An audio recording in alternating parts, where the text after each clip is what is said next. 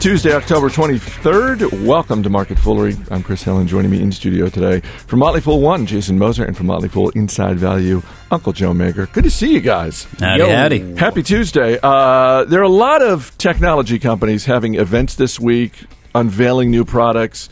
Apple is one of those companies. They're unveiling the, uh, uh, allegedly, the rumored iPad Mini later Rumor today. has it. It's going to be a great holiday season. We're uh, we're taping this before that, so tune in to tomorrow's Market Foolery, and we'll and we'll be able to just dissect everything about the iPad Mini. Unless we had just like a market foolery after hours where we just can't hold back. We've got to talk Apple. Nah, I guess we won't do that. If we have Motley Fool, if we have Market Foolery after hours, there needs to be alcohol involved. Eight and a Uh, but we're going to plow ahead with earnings palooza. We've got earnings from Yahoo, Coach, and Radio Shack. But we're going to start with uh, some of the big Dow companies. Uh, as of this taping, the Dow is down nearly two percent. That's more than 240 points, and that's not surprising when you consider that three Dow stocks reported earnings this morning, and all three had bad news. Uh, United Technologies third quarter earnings fell. They cut their forecast. 3M cut its profit forecast for the full year, and chemical company DuPont, uh, the big winner, or loser, I should say, down more than 8% after profits came in lower than expected, and they're also cutting about 1,500 jobs. There is a lot of red out there today, Jason. Don't cupcake it, Chris. Don't cupcake it. It is. There's a lot of red. Job cuts, uh, revising guidance down. I mean, it, it, it does seem like it's. You know, it's funny. We see something like a Caterpillar or a Joy Global recently where they, they see some sort of, you know, shoots coming out of the ground. Uh, but then you, you see the, the earnings uh, announcements today, which which kind of make you feel like maybe we're not quite out of the woods yet. Interestingly enough, though, to counter that, I, I did see where Whirlpool raised their guidance significantly. They're seeing big time sales to builders, which is I, I, I can't help but wonder if that's not a harbinger of things to come for the housing market. Um, they're they're going to realize some savings in, in production costs as well. So so there is a little good news out there to go with the bad. But yeah, it seems like the bad outweighs the good today. Joe, what do you think? Because uh, not to force you into a corner, but um, th- of the three I mentioned, three, Nobody forces baby in a corner. Nobody puts baby in a corner. Uh, 3M is uh, is an inside value uh, recommendation. Yeah. Um, uh, what do you think when you look at uh, all the red ink? And again, these are these are not the sexiest companies in the world, but they are Dow components. They are you know depending on the industry, they are bellwethers to one degree or another. Uh, what do you think when you look at the, this news? yeah, it, you have to look at the individual companies and kind of break down the numbers a little bit. As obvious as that sounds, but you do have to look past the headlines for some of these. So in the case of DuPont, the reason it's down 9% is company just isn't performing well. it's not a macro thing. It's a company thing. It's not me, it's you. And they have some serious issues that sounds like they're going to be working through. And you know that it's going to be an ugly quarter when the first sentence coming off the press release is basically talking about restructuring. Um, when you look at 3M, and I think we'll be talking about UPS later, even Google uh, earlier this week or late last week, you look at these companies, and a lot of the challenge is currency headwinds. And that is a generally one time thing. You know, at the Fool, we don't really prognosticate currency swings over the long term and tend to view those as just being short term blips. And in the case of 3M, Google, um, you know, again, just kind of got hit in the nose by currencies moving against them this quarter. That isn't a long term issue when you look underneath that. The businesses are doing fairly well. You know, 3M has different, I mean, it's such a huge company. Uh, healthcare is doing well, but they're also involved in uh, in screen technology, which isn't doing well because it's a total commodity. But overall, I think it's a pretty sound business, and I think, you know, the stock keeps pulling back. It's business I'd love to own more of. Uh, I want to sort of broaden the scope and look at the Dow as an index in just a moment. But Joe, let's let's stick with UPS for a moment. When when you look at that company, that's another one out there that that people use that uh, as um, a bellwether, a proxy, if you will, for g- the global economy, for shipping. Uh, uh, you know, again. Not the sexiest of companies, but it's certainly uh, it's a company that matters when you're talking uh, about taking the temperature of how businesses are doing. What stood out to you in terms of UPS, whether it was good or bad? Yeah, well, another thing when you break into these companies down is kind of look at their revenue mix geographically. So, not surprisingly, companies with a lot of exposure to Europe aren't just getting hit with bad currency right now, but Europe isn't performing all that well. Yeah. And in the U.S., Uh, UPS actually saw more than 3%, almost 4% increase in uh, number of parcels served up. So they're moving more goods here. Asia was better than expected. Uh, Latin America is strong consistently at a lot of the companies I'm looking at. So, you know, when you kind of read between the lines a little bit and see some of those points, I think overall there's a, a case for optimism here. And, you know, with UPS, it's a business I'm very happy with. I think it's reasonably valued, reasonably valued, and I love the price. Uh, Jason, uh, I'll just be blunt. Is it time for the Dow Jones Industrial Average just to go away as an index? Uh, and I, I, realize it's not going to go away as an index, but it seems like uh, compared to the S and P 500, it's just not as good a proxy for how the market is doing overall. When you have, in this case, it's three companies, but it, we've seen days where just one company uh, you know, I think it was last week that IBM single-handedly dragged down the Dow Jones Industrial Average. If you had pulled it out and just let the other 29 companies uh, uh, see their results for the day, the Dow is up for the day. But IBM single-handedly brought it down. When you think about uh, your investing strategies and how you approach the market, how do you factor the Dow into your thinking, or do you not factor it in at all? I don't. I just don't. I mean, to me, the Dow is it's the headline maker because it's all of these companies that historically hold some weight uh, in our perception of what's going on in the economy, but it, it's not necessarily indicative of what's going on out there uh, in in you know day to day life for most of us. And I think that's the beauty of the S and P 500 is is that it is such a a, a greater scale, a wider uh, a wider sort of sampling of companies out there, and give us a better uh, indicator. And so I think it's more important to pay pay attention to the S and P. But it, it's also not to say that the S and P is is you know the only option out there. But but I do feel like uh, understanding your measuring stick is is important uh, in your investment strategy, and to just base it on the Dow, I think is probably not the fairest way to do it. Joe? Yeah, I mean, the Dow is a relic. I think if there's a lesson here, though, it's that everyone in the industry knows that. And I don't know any professional investor who benchmarks against it. Yet, it's still the top item on almost every financial media news site that you go to. And it's because it's something that's been around for a long time and people are familiar with it. So, if anything, it's just a testament to the value of brands and how something like a Dow Jones or a Coca Cola is very durable and can last for a very, very long time beyond what you'd think is reasonable, even if it's a bad product. Not in the case of Coke, which is delicious, but the Dow Jones.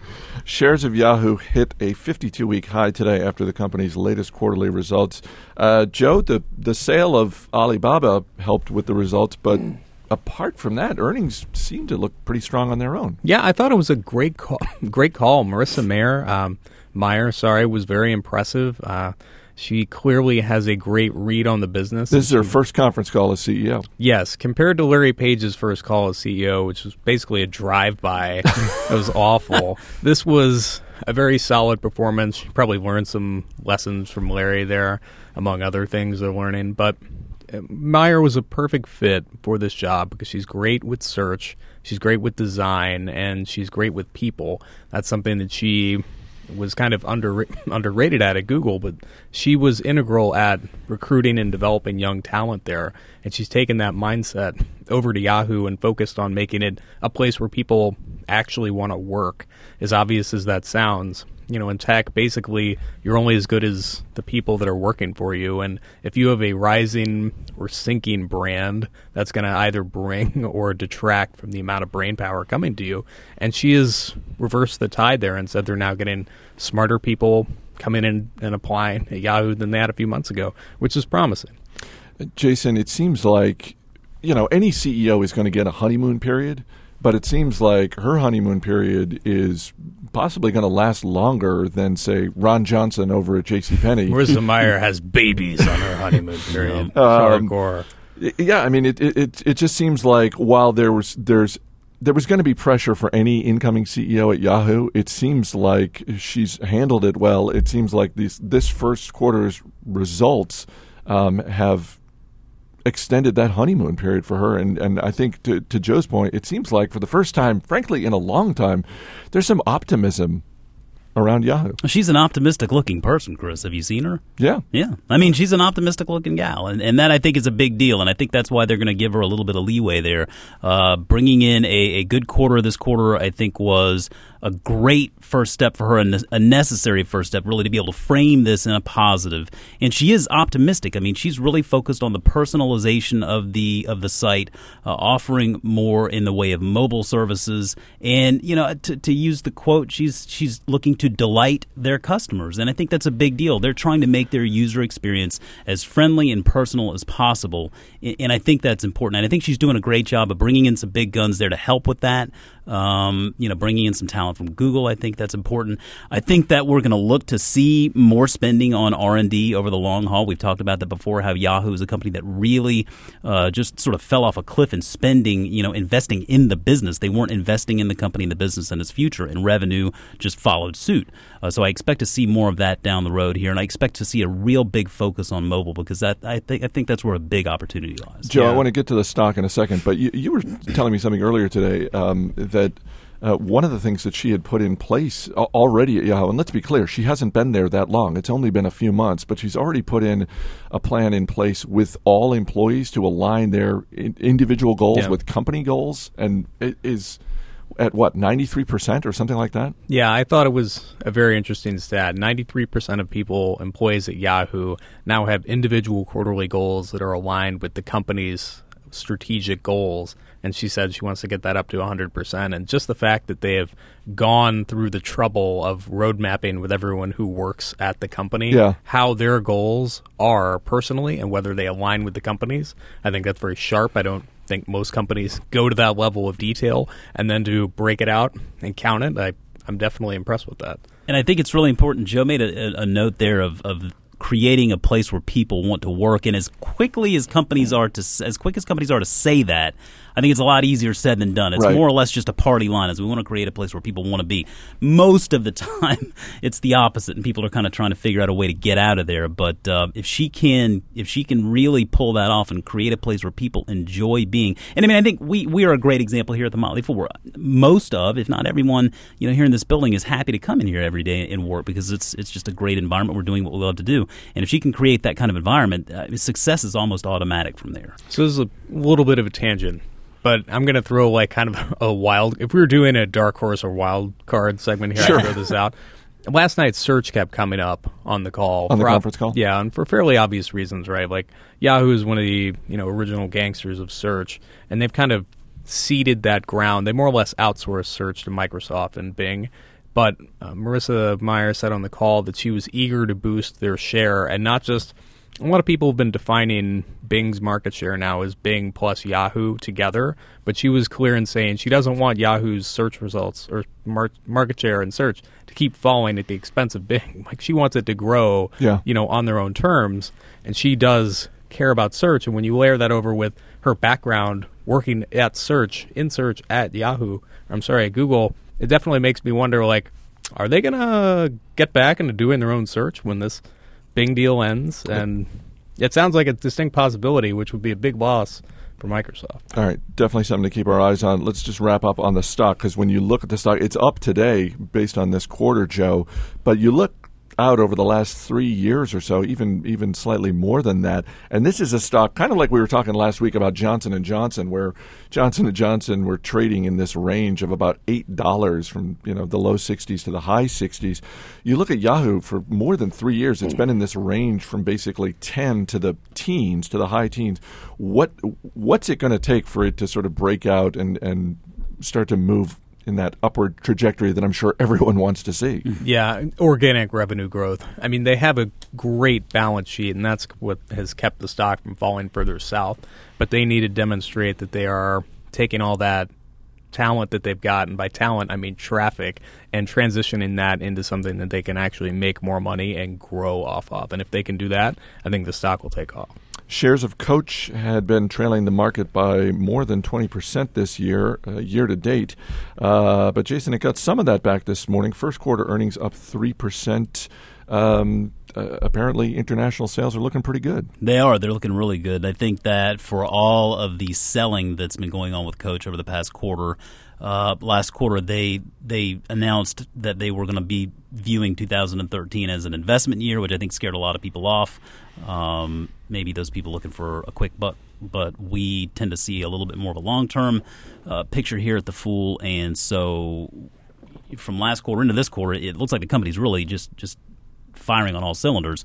Uh, eight uh, percent growth in North America, but it was extra strength in China this quarter with forty percent growth uh, in sales, which I think is just phenomenal. Uh, they continue to accelerate the acquisition of key Asian uh, distributors, which is going to make the company more vertical. It's going to give them more control over their supply chain, which I think is important for the long run, especially for a well managed company like, yeah. like Coach with CEO Lew Frankfort. Uh, they are going to buy back more shares, which we, we tend to look at those on a case by case basis here. And in Coach's case, I think it's it's they're doing a good job of buying back shares and bringing the say, share count that, down. That caught my eye in mm-hmm. uh, in the announcement, and I'm just wondering, like, what kind of track record does Coach have? and so here, the way I look at that, number one is, are the shares cheap or do they represent a fair value? And I think that, given his long term picture, yes, I think the shares represent a very compelling value today at around like 14 times earnings. Uh, but then we go one step further, look at the balance sheet over the past uh, over the past five years. They've brought share count down uh, more than 15 percent, and a lot of times that's really that's one of the gauges you want to use is not only how much are they spending on buybacks, but how much are they bringing the share count down? Because if the share count staying basically flat, then we know they're just offsetting dilution. Now, some companies are very honest about that; others try to kind of pull the wool over your eyes. Coach is just doing a great job in returning value to shareholders between their dividend uh, policy and their share buybacks, and so uh, I look for a lot of good things to come. The legacy line is rolling out. They got a big holiday season coming up here. What's the legacy line? The legacy line. The legacy is, is new the new line thing? of yeah, the men's and women's goods from wallets and bags to briefcases and belts and everything in between. So uh, a little is, bit more of a traditional look, I think, and it's it's being very well received. Is that just is Coach one of those brands that's just an automatic slam dunk if you're looking to buy something for your wife? I don't is ever it, like to say it's automatic, but I'd say yes, it's automatic. Joe, you agree with that? Is that is that like we've already established? I don't do anything nice for my wife. that's right. I think that was a few episodes ago, but yeah, definitely, it's it's a good it's a fail safe. If you can't come up with a good idea, get her a coach gift card, and you'll at least be sleeping in the same bed that evening. I love my wife very much. Apropos of nothing. Uh, finally, Radio Shack's third quarter loss was, wait for it, bigger than expected. Uh, same store sales declined, margins shrank. Uh, here's what I don't understand. Pre before the market opened, shares were down 16%. That's not the shocker. Right before we started taping, they were back up to the point where they were they were up a couple of yeah. points little odd. It is a little odd, but uh, I don't know. I did, are there people out there who are long term bulls on Radio Shack? So if we had a a sound bite of a train whistle and we could just drag it out into slow motion, I think that would be perfect for this for this spot because Radio Shack is the longest, slowest train wreck I think I've seen in quite some time, and I don't I don't think it's getting any better. And I, you know I've looked at this company uh, for a while now, trying to figure out what out they may have, and I just don't see much. Uh, revenues are just getting hammered. Uh, margins are just getting squeezed to no end. The company just took out another $100 million term loan with Wells Fargo last quarter uh, to aid in a big slug of debt that's coming due here in 2013. At usurious rates. Oh, it was 11%. 11%. Yeah, at, at, in a 0% rate environment. Yeah. And so, you know, you have to wonder, like now, is Wells Fargo looking back at that loan and thinking, hmm, maybe we shouldn't have done that. But you know, who knows? I mean, the, the, company, interestingly enough, does have some assets on the balance sheet. Net assets around six hundred sixty million. A lot of that is in inventory, and I don't know really how. Yeah, you can just liquidate all those calculator batteries. I don't know how relevant price. that inventory is today. Uh, the coverage ratio for this company is like 0.1, which is just absurdly bad. That means they can't cover their finances. Uh, I, they don't own their own property. They lease virtually all of their retail operations. I just don't know what you kind of wonder if there's an equity you know, firm out there that might come in and just try to swoop this thing up off the off the you know on the cheap here and, and make something out of it. But I don't even know that we really have anything uh, in order to solicit an offer like that. So I, I just don't see any out for this company. Yeah, and they haven't been standing still either. Like they've been shifting the model. They're now working a lot more towards phones. I'm sure any, if yeah. you guys have been by Radio Shack, you've seen that. Problem is that's killing margins. Uh, gross margins are down from 42% to 35% year over year. I mean, that is a real sucker punch. And I definitely don't think that, on the one hand, chasing mobile phone sales seems to make sense today, even though it's lower margin. In the long term, though, it's a total commoditized good. I don't know why I would go to Radio Shack to buy a phone. I don't think anyone thinks of them in those terms. No, Mac, Mac went. did. Our producer, Mac Greer, went. right, sorry. Mac did. Choo choo. Jason Moser, Joe Magyer. Guys, thanks for being here. Thanks. Thank you. As always, people on the program may have interest in the stocks they talk about, and the Motley Fool may have formal recommendations for or against. So don't buy or sell stocks based solely on what you hear. That's it for this edition of Market Foolery. Our producer is Mac Greer. I'm Chris Hill. Thanks for listening. We'll see you tomorrow.